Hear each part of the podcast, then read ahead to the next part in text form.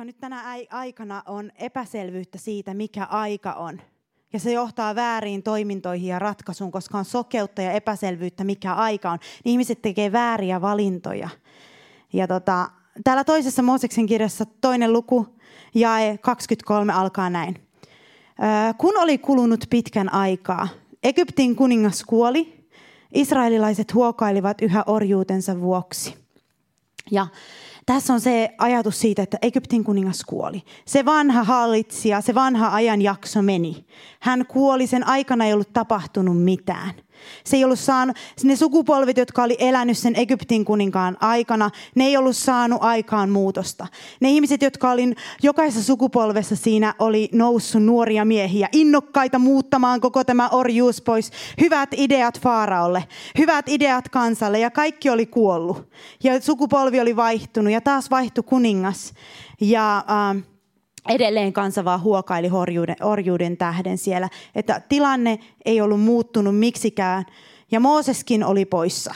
Mooseskin oli poissa ja tilanne oli muuttunut. Ja oli kulunut pitkän aikaa.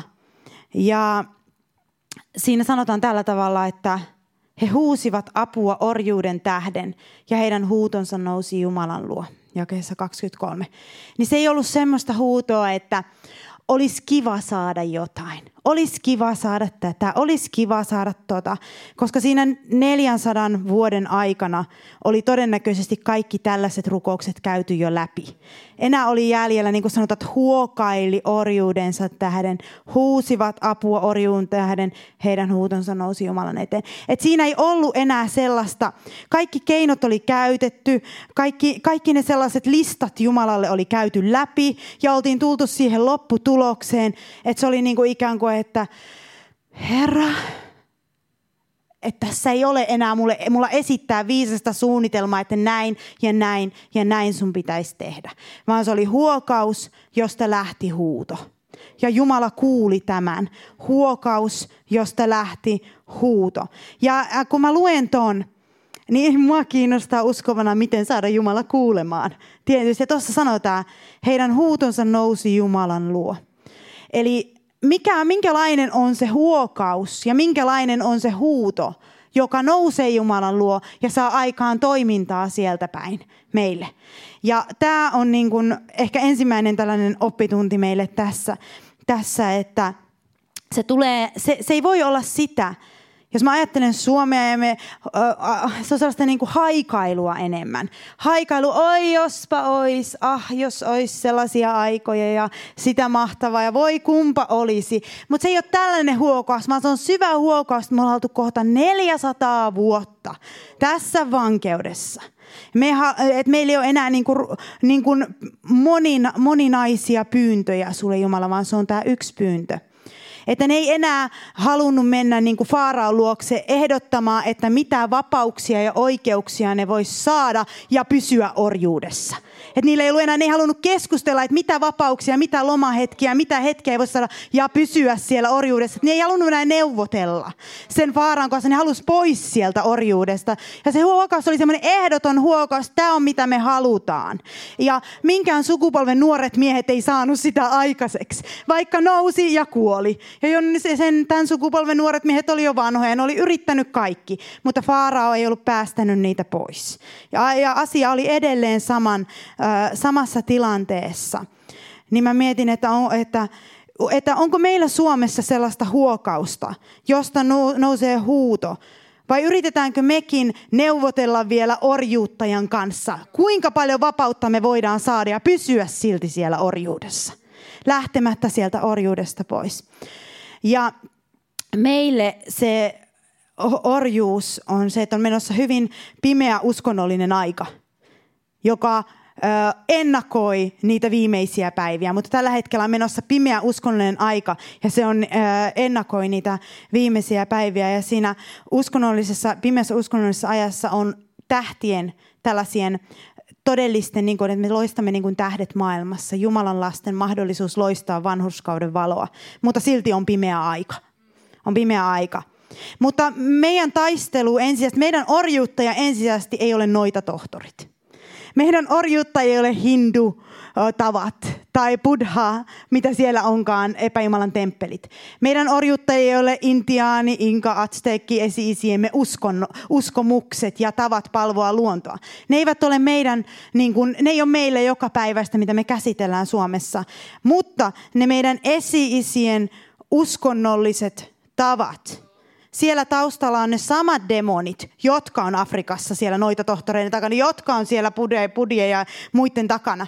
Niin samat nämä demonit on siellä, mutta ne on piiloutunut vaan ristinmerkin, virsien, juhlapyhien ja sellaisen armoopetuksen taakse, jossa ei tunneta Herran pelkoa niin on piiloutunut sinne taakse, sellaisen armoopetuksen taakse, joka on kuin matto, jossa peitetään kaikki, mutta ei tunneta Herran pelkoa. Niin siellä seisoo ne samat demonit, jotka seisoo noita tohtoreiden takana Afrikassa vähän selkeämmin nähtävissä vaan. Mutta, ja se mistä meidän täytyy saada exit, ulostulo pois sieltä orjuudesta, on tällaisen ö, orjuuttavan uskonnollisen hengen alta. Se, koska se uskonnollisuus on niin kuin faarao, joka käskee tehdä tiiliä antamatta olkia. Tämä on uskonnollisuutta. Se odottaa tuloksia antamatta sisäistä voimaa ja vahvuutta tehdä sitä. Se odottaa, että sä teet tuloksia, mutta sulle sitä sisäistä voimaa. Sisä, se, se ei anna sulle sitä voimaa ja muutosta sisäisesti, että sä kykenisit tekemään sitä tulosta. Ja tämä on se orjuuttaja, joka meillä on, se, se orjapiiskuri, joka on niin pelottelee, joka ää, on epäuskoa ja tappioajattelu. Se tänä hallahan uskovat, Suomen uskovat menee jatkuvasti iso joukko uskovia, pelko, tappio ja tällainen alaspainava ää, epäuskoinen ajattelu. Niin sen alassa, me, siinähän me taistellaan koko joka viikko, joka päivä, siis suuri osa uskovista, ää, se on meidän arkea tässä maassa. Se on orjuuttaja. Ja se, mitä mä näen, on se, että Jumala haluaa tuoda liikehdinnän pois täältä orjuuden alta. Mutta me ei voida neuvotella, kuinka paljon me, me ollaan täällä orjuuden alla. Me ollaan ihan nätisti täällä, mutta saisinko mä sunnuntai vapaaksi tästä? Saisinko mä sunnuntai-kokouksen aikana vapaan pelon, vapauden pelon hengestä? Mutta mä oon valmis menee orjuuden alla sit maanantaista sunnuntai. Mutta sunnuntaina saisinko mä lepopäivän? Ei kun sieltä pitää lähteä pois. Sen alta, sen uskonnon alta pitää lähteä pois, että saa vapauden siitä hengestä, koska se ei anna sulle sitä.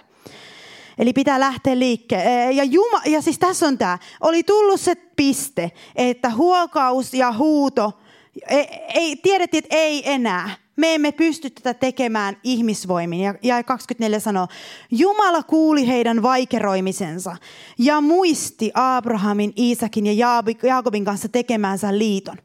Ja mä ajattelin, että se vaikerointi ja se huuto, joka oli varmaan koko kansassa, että meillä nyt mennään niin rukouskokouksia, meillä on yksi rukous. Että Jumala, sun on vapautettava kansa orjuudesta, koska me tuhoudutaan täällä orjuudessa, ellei tässä tapahdu jotain muutosta.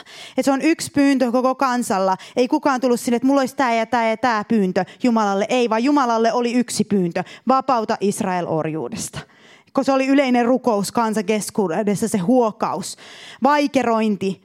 Ja sitten tämä on ihana, Jumala muisti Abrahamin, Iisakin ja Jaakobin kanssa tekemänsä liiton. Ja se sanotaan tuolla ensimmäisessä Mooseksen kirjassa luvussa, luetaanpa se sieltä, mitä siellä sanotaan. Se liitto olla aina Abrahamin jälkeläisten kanssa, mutta luvussa 1 Mooses 15 ja 13 sanoo, Herra sanoi Abra, Abramille, Tiedät totisesti, että jälkeläisesi tulevat elämään muukalaisina maassa, joka ei ole heidän, ja heidän on oltava sortajiensa orjina 400 vuotta. Mutta minä tuomitsen sen kansan, jonka orjina he ovat, ja sitten he pääsevät lähtemään suuri omaisuus mukanaan. Eli se oli sanottu jo etukäteen. Ja niin kuin mä ajattelen Suomeakin, niin meillä on kaikenlaisia profeetioita sanoa, että meillä tulee tulemaan väkevä nuorisoherätys. Tai tulee tulemaan väkevä herätys Suomen maa. Tai me profeetalliset henkilöt sanoo, että me nähdään tota ja tota tulossa. Mutta suuri kysymys on, että miten ja milloin ja me, kenen kautta.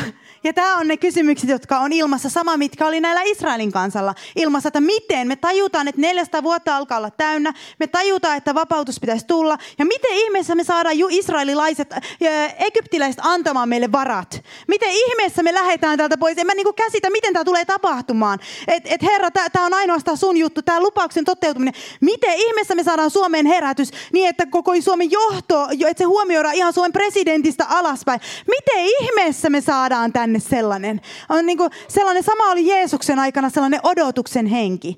Oli, että Messian lähe, tulemisen aika lähestyy, mutta miten ihmeessä Rooma on niin valtava? Miten ihmeessä me saadaan tänne? Oli sellainen huokaus, että Messiaan aika lähestyy, mutta miten ihmeessä? Ja mekin ajatellaan, että viimeiset ajat lähestyy. Me tiedetään, että on tulossa väkevä sadonkorju ennen kuin Herra tulee. Niin miten ihmeessä tänä pimeänä aikana?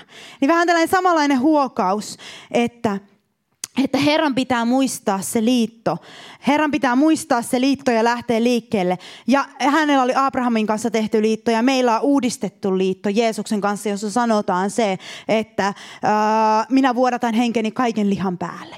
Tai että anokaa niin teille annetaan. Tai että minä olen teidän kanssanne aina maailmana ja loppuun saakka joka päivä. Tai te olet, minä olen viinipuut, olette oksat. Jos te pysytte minussa, te kannatte paljon hedelmää. Uudistettu liitto, jossa on lupauksia lupauksen perään. Uudessa Uudessa testamentissa täynnä meille. Niin että Herran pitää, meidän tulee uskoa tähän liittoon, että Herra muistaa tätä liittoa ja tulee alas ja lähtee toimintaan, koska se on juttu, että ennen kuin ihminen on tullut siihen lopputulokseen, niin ei tule todellisia jumala-asioita tapahtu ennen kuin siitä tulee se huokaus.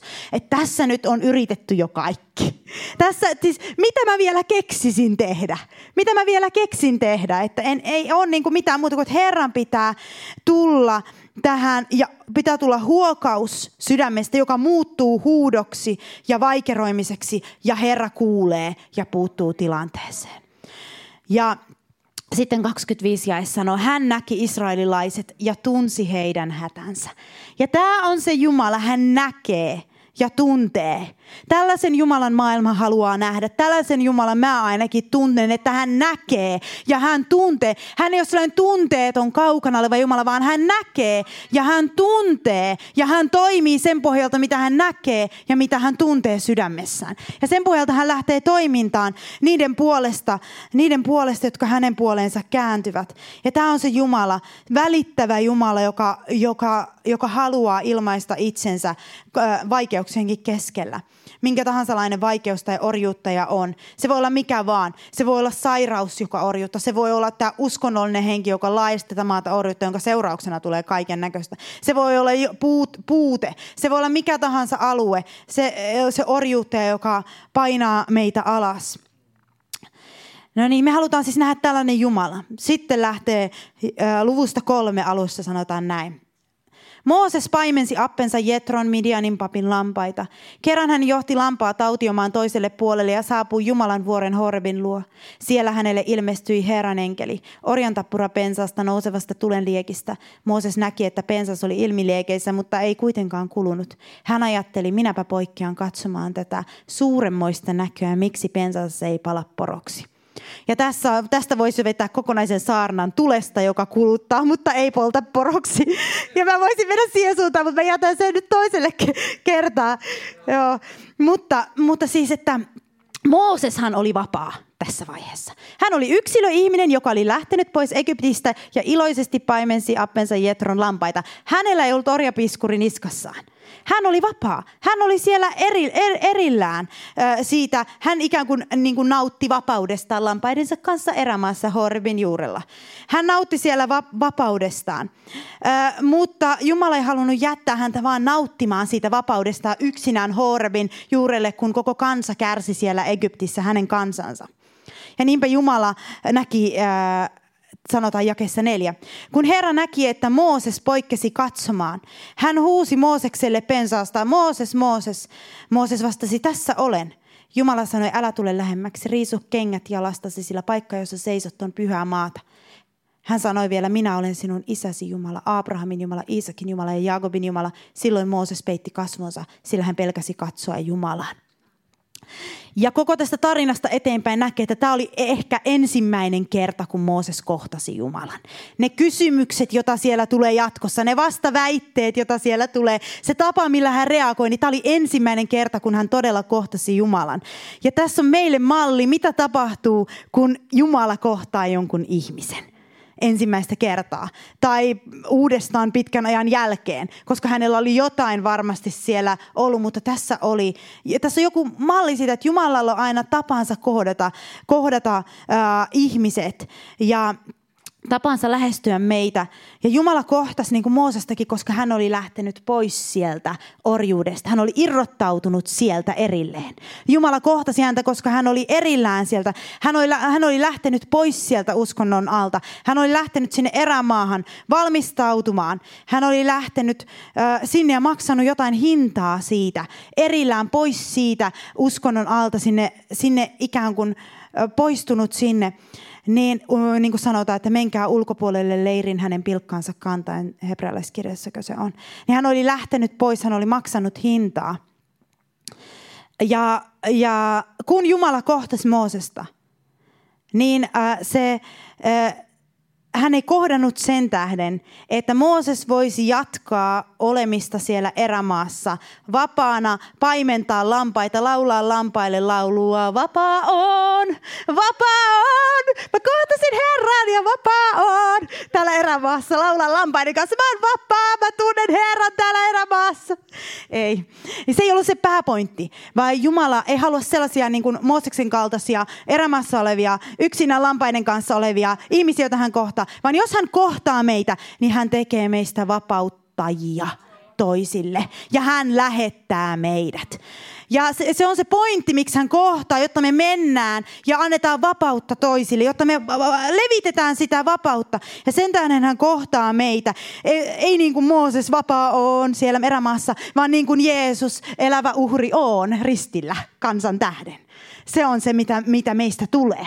Että me mennään se, se, se meidän tie, kun hän kohtaa meitä, niin hän tekee meistä vapauttajia, pikku Jeesuksia, eläviä uhreja. Ja silloin siinä on se tilanne, että kun mä ajatellaan, että no mä tiedän, kun Jumala kohtaa mua, mä oon niin kuin hui, ja sit mä oon niin kuin hui, ja sit mä oon niin kuin huu, kun Jumala vaan kohtaa mua, ja sitten ne lakoo, ja sitten ne menee tälle, ja siitä se vasta alkaa. Ja meillä on tällainen käsitys, että mä otan herätystä. Niin mä otan herätystä. Se on mun elämäni uusi startti. Niin, siis silleen, mutta Mooseksella oli vähän erilaiset kokemukset tästä, tästä Jumalan kohtaamisesta. Ja mun mielestä siitä kannattaa ottaa oppia vähän sen, että jos sä oikeasti haluat kohdata Jumalan, joka lähettää sua vapauttamaan vaikka ö, pienempään joukkoon sun suvusta, niin jos sä oikeasti kohdat Jumalan, niin se ei lähetä tällaisella, mä meen ja mä teen ja mä valtaan ja kaikki lakoo ja mennä. Ei, vaan se on sellainen niin kuin Mooses, toinen Mooseksen kirja 4, 13 sanoi, oi herra, etkö voisi lähettää jotain muuta? Se on tälleen niin kuin, oi herra. Ja itse asiassa ne ihmiset, jotka ajattelevat, että mä tiedän, mä tiedän, miten tätä tehdään ja nyt mä tiedän, mitä Jumala tekee, niin ei tiedä yhtään mitään, eikä Jumala niitä käytä. Vaan, mutta ne menee silleen tutisten, Jumalan sanan päällä seisten, mutta tutisten sisäisesti, koska ne tietää, että on tekemisissä kaikkivaltia Jumalan suunnitelman kanssa, tuoda vapautta jollekin ihmiselle, jos todellista vapautta ylipäätänsä tulee, niin silloin siinä mennään tutisten, koska sä oot tekemisessä kaikkivaltia Jumalan voiman kanssa. Ja sä oot Herran pelossa siinä ja sä oot silleen, että entä jos, oi Herra, armahda, auta minua. Eh, niin, niin. Sä et tos, eh, tota, ja jos hän koskettaa sinua ja jos hän kohtaa sinua, niin siinä ei sitten sanota silleen, niin kuin, että oi Herra, lähetä joku muu, koska Herra vihastui Moosekseen sen jälkeen. Vaan siinä sanot, se on niin kuin, että jos Jumala koskettaa sinua, niin sitten voitaisiin sanoa, että you are it. Eli sinä olet nyt se. Että sinä olet kuinka heikko ja mitätön ja puhekyvytön oletkaan, niin sinä olet nyt se. Koska Herra kohtasi sinua ja nyt sinä menet. Niin se on, se, on, se on sellainen juttu, että, että Jumala, ja Jumala haluaa kohdata, koska hän haluaa tehdä mitättömistä, sellaista, jotka kokee, että ne ei ole mitään, niin tehdä heistä jotain, jotta kaikki kunnia tulisi Jumalalle. Ja sen takia hän haluaa tehdä, tehdä tämän. Eikä, eikä yleensä Herra tule yllättäen omalla tavalla. Ja meidän pitää olla valmiita siihen, että hän saa tehdä sen omalla tavallaan täydellisessä oikeassa aikataulussaan. Ja se on hyvä juttu silloin. Ja mitä me julistamme? Kun Jumala kohtaa meitä. Mitä me julistamme, kun me puhumme ihmisille? Herra sanoi, jakessa seitsemän, minä olen nähnyt kansani kurjuuden Egyptissä ja kuullut, kun he huutavat sortajiensa tähden. Minä tiedän heidän tuskansa. Sen tähden minä olen tullut alas vapauttamaan heidät egyptiläisten käsistä. Että Herra lähtee liikkeelle. Ei, että me lähdemme liikkeelle hienojen sanojemme, persoonamme, strategiamme kanssa, vaan Herra lähtee liikkeelle. Ja me olemme hänen sanansaatteen kertovat, että nyt on Herra lähtenyt liikkeelle vapauttamaan jotain, vapauttamaan, vapauttamaan kansaa. Ja se oli se hyvin selkeä äh, israelilaiselle, mitä vapaus tarkoitti. Vapaus tarkoitti muuttokuorma kasaan, lähtö, teltta pois ja lähtö. Se oli fyysinen muutto paikasta tonne, lähtö tonne. Se oli hyvin selkeä, mitä vapaus oli. Ja siinä ole, siinä on, niin kuin, äh, siinä ole mitään sellaista epäselvää. Ja tässäkin, kun Jumala meitä vapauttaa, niin meidän täytyy aina muistaa tämä periaate, että, että Jumala ei tule koskaan tekemään sitä, mitä me voimme tehdä. Hän tekee sen, mitä me emme voi tehdä.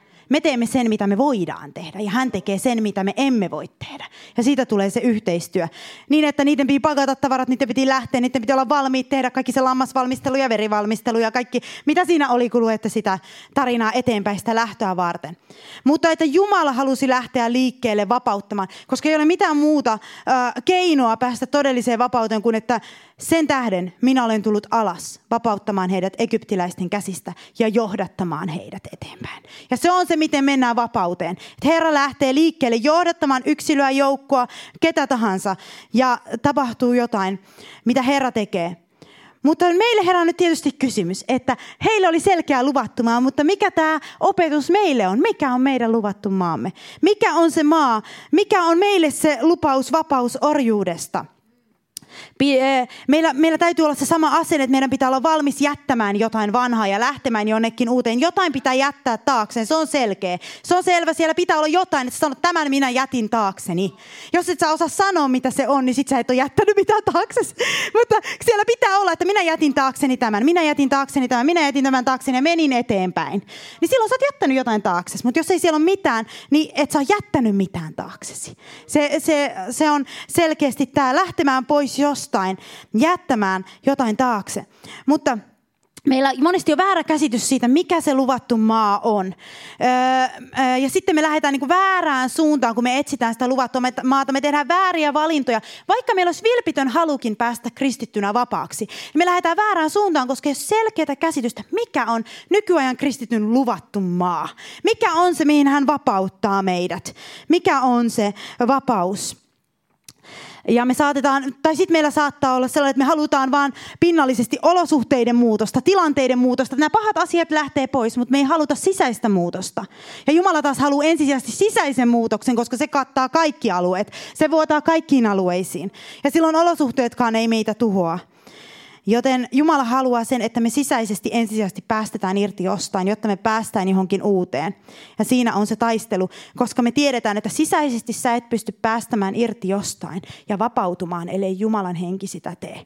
Se palaa muutaman vuoden kuluttua. Sä voit yrittää ja saada se jopa kymmeneksi vuodeksi hiljenemään, mutta se palaa takaisin. Se orjuuttaja menee punaisen meren läpi sun kanssa. Ja se seuraa sua. Se pitää tuhoutua, se pitää jäädä sinne, koska mäkin olen nähnyt se, että ihmiset, jotka sanoivat, mä olin vapaa, mä pääsin irti siitä, niin kymmenen vuotta meni ja se sama tuli takaisin, niin he eivät olleet päässeet siitä irti todella. Koska jos sillä ei ole koukkua sun sydämessä, se ei pysty saamaan susta enää otetta. Siellä oli joku koukku jäänyt sinne, sydämeen, joka oli piilotettu ja tumpattu tänne alas. Ja sen takia, ja kun me emme voi aina tietää näitä koukkuja, niin sen takia me emme voi vapauttaa itseämme. Me emme voi saada itseämme vapaaksi, vaan ainoastaan pyhä henki voi tulla ja vapauttaa meidät. Silloin on tae, että olemme todella vapaita. Koska sä voit olla teeskentelyvapaa, mutta todella vapaa vain poika tekee sen. Ja hän on se, joka saa aikaan meissä, ei ainoastaan toiminnan muutosta, vaan halun muuttumista. Ja se on ydin kaikkeen, että halu muuttuu. Mitä tapahtuukaan yhtäkkiä, kun me haluamme antaa? Me haluamme olla ystävällisiä. Me haluamme kunnioittaa. Ja se lähtee voimakkaasta sisäisestä halusta, jonka vain Jeesus saa aikaan. Sä et voi halujas muuttaa itse. Sä et voi niitä muuttaa pitkä, pitkä, täht, pitkällä tähtäimellä elämässä. Ainoastaan Jumala voi tulee muuttaa halun. Koska meillä on se syntiin lankemuksen luonne, joka haluaa itsenäisyyttä Jumalasta. Se perusluonne haluaa olla erillä Jumalasta. Ainoastaan kun Jumala kohtaa meitä ja kertoo, kuinka paljon parempi tie on mennä hänen halujensa mukaan, niin me, me aletaan haluta äh, häntä. Me aletaan haluta hänen hallintansa alla olemista. Ja se halu saa aikaan toimintaa, ei vaan käsky, vaan se pitää pitää olla halu sydämessä ja vain Jeesus voi tämän saada aikaan. No niin, mikä on siis meidän luvattu maamme? Mikä on se, mihin me matkataan? Me emme kerää telttoja, me emme matkusta. Ei tarvitse kuolla mennä taivaaseen, että pääsee luvattuun maahan. Luvattu maa ei myöskään ole sodaton, helppo tai ei taisteluton elämä. Nämä eivät ole luvattua maata. luvattua maata, vaan luvattu maa on läheisempi suhde Jumalaan. Se on tämän ajan uskovan luvattu maa. Läheinen, esteetön suhde Jumalaan. Ilman häiriöitä, ilman faaraota. Ja sitä varten meidän on jätettävä jotain äh, taaksemme. Meidän on jätettävä jotain taaksemme, jotta me päästään estettömän suhteeseen Jumalan kanssa. Ja tämä on se, mitä esimerkiksi psalmien kirjan ensimmäisessä psalmissa sanotaan. Autua se mies, joka ei vaella jumalattomien neuvon mukaan, ei viivy syntisten teillä, eikä istu pilkkaajien parissa, vaan on mieltynyt Herran opetukseen ja tutkii sitä päivin ja öin. Hän on kuin vesipurojen ääreen istutettu puu, joka antaa hedelmänsä ajallaan ja jonka lehti ei lakastu. Kaikki, mitä hän tekee, menestyy. Tämä kuulostaa luvatulta maalta. Tämä kuulostaa siltä, että on päässyt perille, luvattu maa. Ja Jeremia sanoo tämän saman täällä Jeremian kirja 17 ja 8. Hän on kuin äh, siunattu se mies, joka luottaa Herraan ja jonka turvana Herra on. Hän on kuin veden partaalle istutettu puu, joka levittää juurensa puroon asti. Ei se pelästy helteen tuloa, vaan sen lehdet pysyvät vihreinä. Kuivanakaan vuonna ei sillä ole hätää, eikä se lakkaa tekemästä hedelmää. Ja tämä on meidän luvattu maa. Se on se luvattu maa. Että meillä on niin kuin väärä käsitys siitä, mikä luvattu maa on. Se ei ole joku uskon hengen tila. Joku klik päässä, että mä tajuan, kuka mä oon. Se ei ole meidän luvattu maamme. Se ei ole meidän luvattu maamme, että me yhtäkkiä saadaan joku ymmärryksen taso sanasta. Ilmestys jostain ihmeellisestä asiasta sanasta. Se ei ole luvattuma, vaan luvattuma on persona ja suhde tähän persoonaan. Se, että me olemme juurtuneina häneen, mitä lujemmin meidän juuremme ovat siellä vesilähteellä, sitä varvemmin me seisomme kuin puu, joka kantaa aina hedelmää ja kaikki mitä me tehdään menestyy. Ja se on se luvattu maa maa. Ja ö, se, se on se luja, esteetön suhde Jeesukseen. Ja se on meidän luvattu maamme ö, tässä ajassa. Niin kuin ajatellaan, niin herätyksen tavoite ei ole menestys, menestymisen vuoksi tai muutos, muutoksen vuoksi tai ö, hedelmä, hedelmän vuoksi, vaan se on suhde suhteen vuoksi. Se on suhde suhteen vuoksi. Ja se on se päätepiste. Se on se luvattu maa, johon me tähtäämme. Ja sen takia Suomessa herätyksen etsintä on mennyt ihan pahasti pieleen. Ollaan menty ihan väärään suuntaan. Ei olla etsitty läheistä, juurtunutta, syvästi Kristukseen kiinnittynyttä elämää, joka on se luvattu maa yksilölle, seurakunnalle, kaikille. Ja josta lähtee kaikki.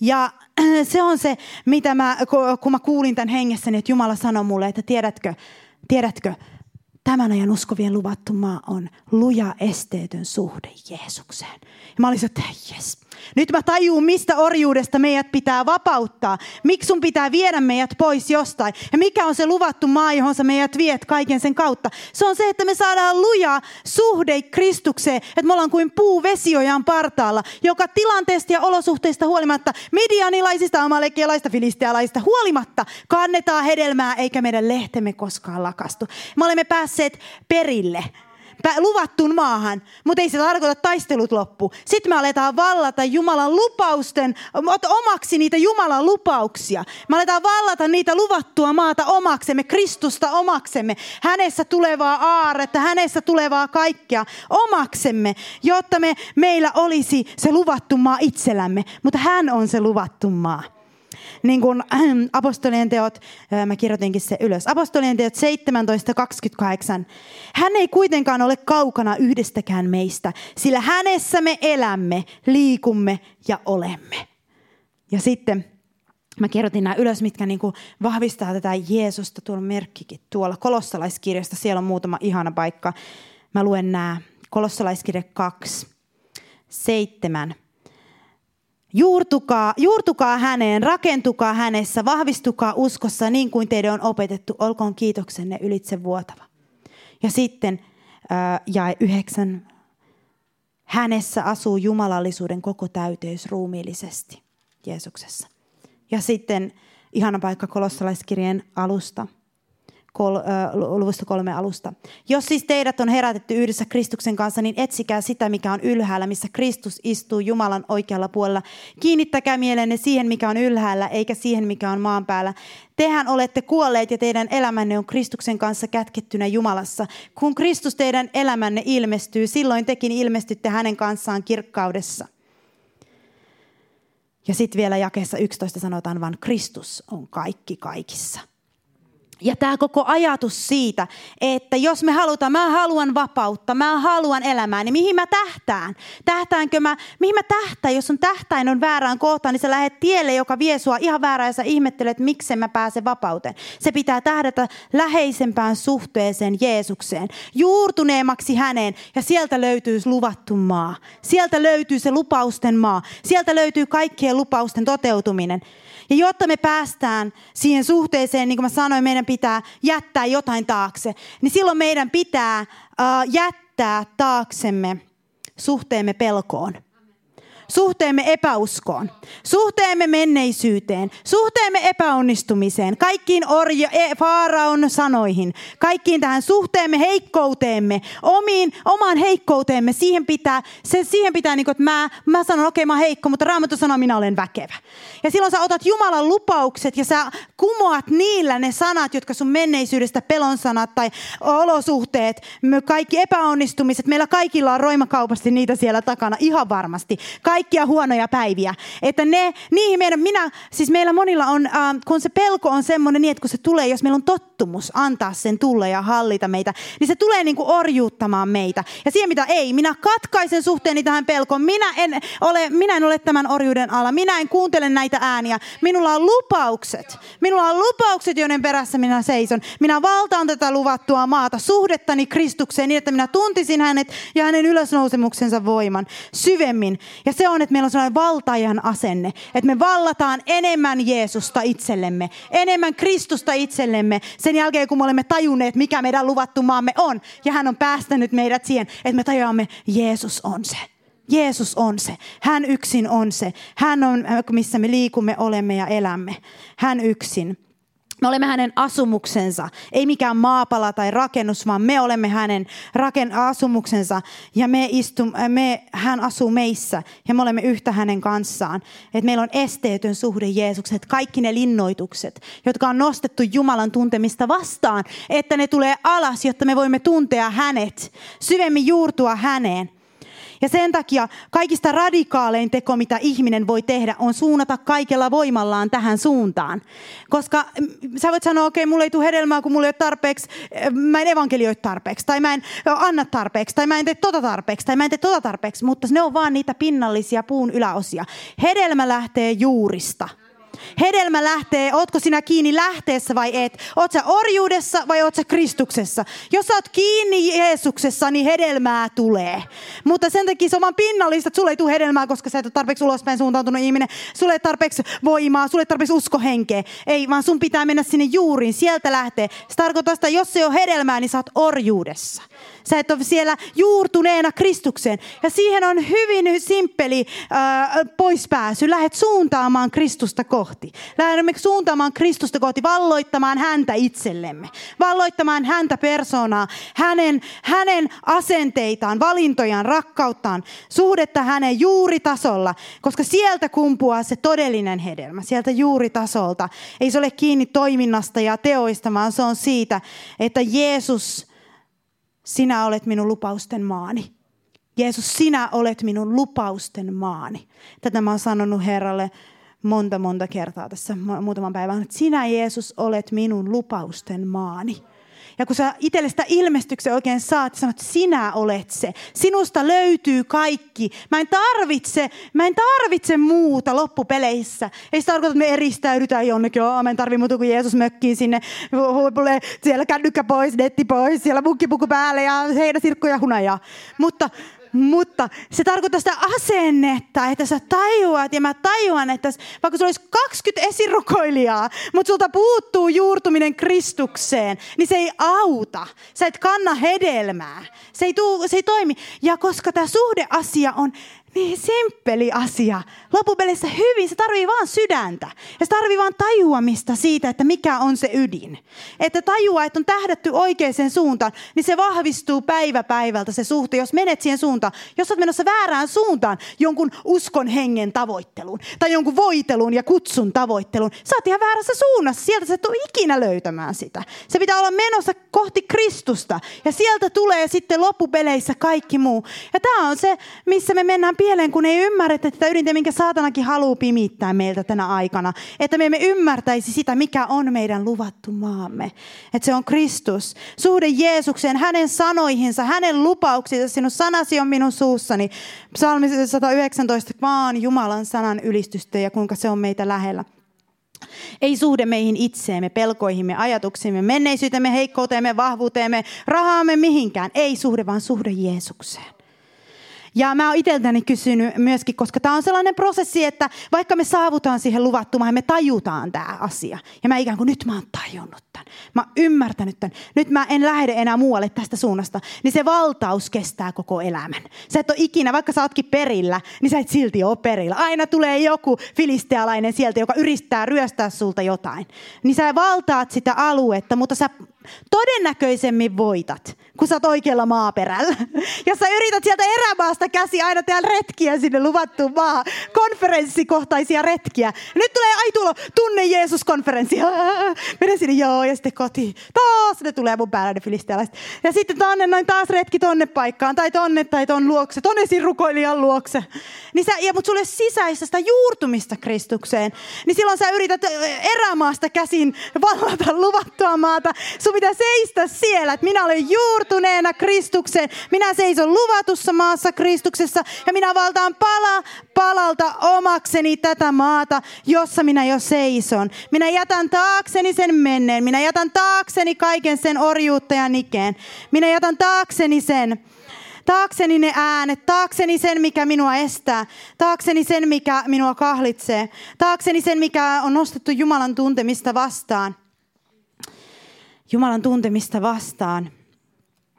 Ja psalmissa yksi sanotaan, koska me tässä sanotaan, että autua se mies, joka ei vailla jumalattomien neuvon mukaan. Ja nyt jumalattomia on ihmiset, jotka eivät ole kiinnostuneet Jumalan tunteista, tahdosta ja ja ajatuksista. Ja ne voi olla uskovia myös. Ne on uskomattomia ja uskovia, molempia. Kuka tahansa ihminen, joka ei ole kiinnostunut Jumalan ajatuksista, tunteista ja tahdosta ja ojentaudu sen mukaan, on jumalaton. Hänellä ei ole Jumalaa. Koska jos sulla on Jumala, niin sulla ei tietyllä tavalla ole sitä päätösvaltaa enää elämän radikaaleihin ja suuriin kysymyksiin. Sä oot antanut, sä oot luovuttanut Jumalalle. Jumalahan on sellainen, jonka edessä kumarretaan. Jumalan kautta aikojen ollut sellainen, jota palvellaan, jolle annetaan elämä. Meidän Jumala tai joku muu Jumala, epäjumala. Autoassa mies, joka ei vailla jumalattomien neuvon mukaan, ei viivy syntisten teillä eikä istu pilkkaajien parissa. Miksi ei saa istua pilkkaajien parissa, jotka pilkkaa Jumalan lakeja, jotka pilkkaa Jumalan suunnitelmia? Miksi semmoiset jumalattomat antaa sulle neuvoja? Miksi ei saa istua? No kun siellä on orjuus. Siellä on orjuus, siellä ei ole suhdetta Jumalaan, siellä on orjuus. Ja jos sä istut niiden kanssa, sä päädyt sinne orjuuteen takaisin. Sua kiskotaan erämaan ja kaoti Egyptiä. Sua kiskotaan. Ja se on se, miksi ei saa istua jumalattomien äh, kanssa. Se ei ole semmoinen, että sä saa olla kaveri niiden kanssa. Ne on ihan mahtavia ihmisiä, mutta siellä on orjuus. Mahtavat ihmiset, jotka on jumalattomia plus orjuus siellä. Mutta jos sä haluat vapautta, et halua minkään tulevan sun ja Jumalasuhteesi väliin, niin sä et voi istua sellaisten ihmisten kanssa, jotka eivät laita Jumalan tunteita, Jumalan tahtoa, Jumalan ajatuksia, suhdetta Jumalaan hyvin tärkeälle paikalle elämässään. Tai se alkaa tulla sinuun. Se alkaa tulla sinuun. Vaan on mieltynyt Herran opetukseen ja tutkii sitä päivin ja öin ja tutki Jumalan sana. Hän on kuin vesipurojen ääreen istutettu puu, joka antaa hedelmänsä ajallaan ja jonka lehti ei lakastu. Kaikki, mitä hän tekee, menestyy. Että synti, se sokaisee meitä just tästä suhteesta Jumalaan. Ja ei ole olemassa pientä tai suurta syntiä. Homojen pitää tehdä parannus homoudestaan. Aviorikkojen pitää tehdä parannus aviorikoksistaan. Varkaiden varkaudesta, valehtijoiden valheudestaan, kapinallisen kapinastaan. Öö, mitä kaikkea nyt tässä voi olla? Rahanahdeiden rahanahdeudestaan. Kunnianhimoisten kunnianhimostaan. Koska ne kaikki erottaa meitä siitä suhteesta Jumalaan.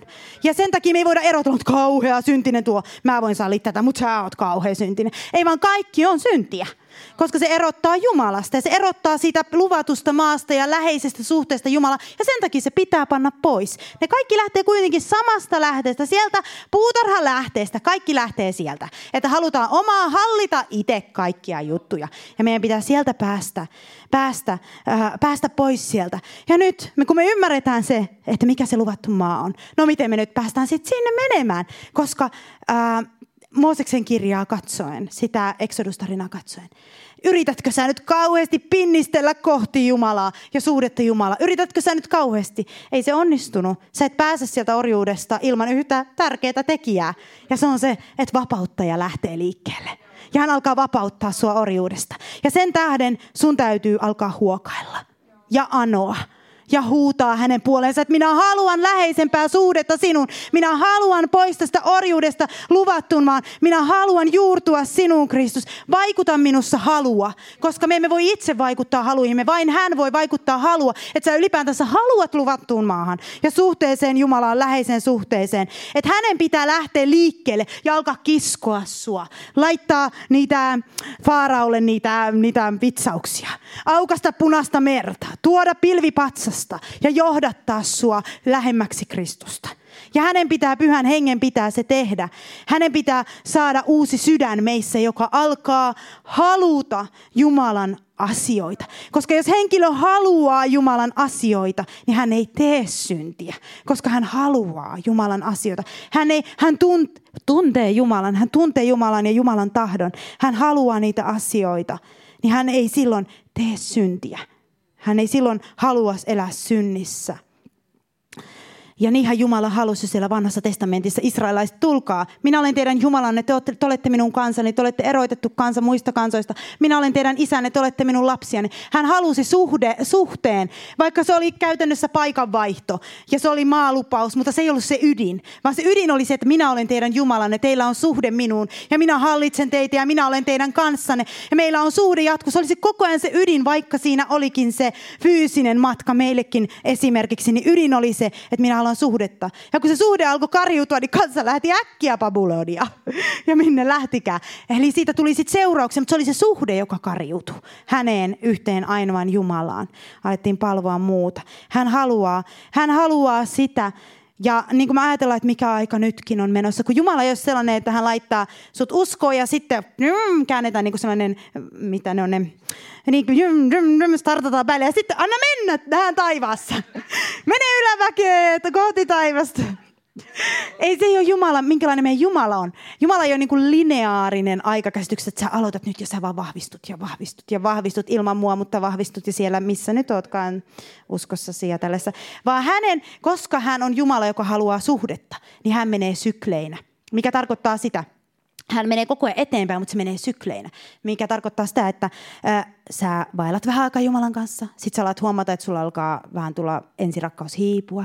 Jumala alkaa vetää sua puoleensa ja sä sytyt taas rakkaudesta ja sä vaellat taas Jumalan kanssa vähän aikaa. Sitten sulla alkaa taas hiipua ja sitten Jumala sytyttää taas uudestaan sua. Ja sitten sä taas vaellat hänen kanssaan eteenpäin sillä uudella voimalla. Ja sitten se menee tällaisena syklinä ja herätyskin menee tällaisena syklinä, jos katsotaan herätyksen historiaa. On ne huiput, jolloin herätystä, herätystä. Sitten kansa alkaa mennä vähän silleen, no ja me ollaan totuttu tähän samaan menon kaatumisiin ja kaikkea muuhun ihmeisiä merkkejä.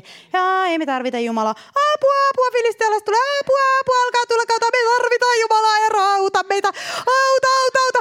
Herra, ilmeisesti mahtavaa. Nyt me mennään eteenpäin. No niin, nyt me ollaan taas totuttu tähän. Ja nyt me voidaan mennä rauhassa tästä. Tässä ei huole aivan Herra meidän kanssa. Missä Herra on? Ja sitten aletaan, missä Herra on? Apua, apua, tule. Ja tämä on kato sen takia, koska Jumala on suhde Jumala. Niin hän menee tällä tavalla eteenpäin. Että se ei mene koskaan tälleen nousukiitoon ja loppuelämä sitä, vaan siellä tulee olemaan syklejä, jotta me aina oppisimme tuntemaan häntä paremmin. Ja se oli Israelin kansakin kohdalla, meni tällaisilla sykleinä, herätyksen aikoja ja tällä tavalla. Ja meidän tulee ymmärtää Jumalasta se, että että tota, hän on tällainen. Joten herätys vie aina katseet siihen suhteeseen aina sitä on herätys, että katse keskittyy suhteeseen Jumalaan, juurtumiseen häneen ja Kristuksesta tulee kaikki kaikessa ja hänen keskittymiseen. Ja sivuseikkana on voima-ilmestymiset. Se tulee siinä perässä, seuraavat heitä. Ihmeet ja merkit seuraavat heitä, jotka ovat juurtuneena Kristukseen. Mutta ne eivät sieltä seuraa, ellei siinä ole juurtumista Kristukseen. Sen tähden, koska Jumala ei halua, että kukaan lankeaa ylpeyteen ja ikäviin asioihin ja tällä tavalla näin. Joten kun me, että me ymmärretään, mitä orjuus on, että se, mikä, mitä on tämä orjuus ja että meidän pitää saada Jumala kuulemaan huokauksesta, epätoivosta, janosta, tajuamisesta, sitä, että mä tarvitsen tätä vapautta. Ja sitten meidän pitää olla valmiit kohtaamaan Jumala, niin kuin hän haluaa tulla kohdatuksi sillä tavalla, miten hän haluaa. Ja sitten meidän pitää jättää, olla valmiit jättämään pois suhteemme pelkoon, vaikka se olisi kuinka tuttua. Suhteemme menneisyyteen, suhteemme menneisyyden ajatuksiin, suhteemme epäuskon ajatuksiin, joita me ollaan totuttu pyörittää elämässä. Mutta se suhde pitää katkaista. Vaara on, se pitää katkaista, että minä en kuuntele näitä enää. Se pitää olla se valmius. Ja sitten me saavumme luvattuun maahan, juurumme Kristukseen lujasti. Ja se on meidän luvattu maamme, jota me valtaamme sitten päivä päivältä uskovina enemmän. Ja tämä oli se ilmestys, jonka Jumala, Jumala mulle oli kaksi asiaa ja ihanasti yhdistynyt. Mä sanoin, että jes, mä sain sittenkin puhua Jeesuksesta. Jeesuksesta ja Jumalan suhteesta. Mutta tämä, että tämä tulisi meille tosi selkeästi, että mikä on se suunta, johon me tähdätään uskovina ja koko, kaikki, ja mihin uskovien kuuluu tähdätä? Jeesukseen. Se ei voi mennä vikaan, kun sinne tähtää. muista suunnista mä en tiedä, mutta Jeesus, joka on tietotuus ja elämä, niin sieltä löytyy. Mutta isä, me halutaan tässä, kun mä lopetan tähän, tähän tämän, mitä mä koin, että sä jakan, jaoit mulle, niin mä haluan isä rukoilla, rukoilla sun edessä sitä, että sä Herra juurutat meitä yhä lujemmin Kristukseen. Juuruta meitä yhä lujemmin Kristukseen. Mä halutaan tuntea hänet, Herra.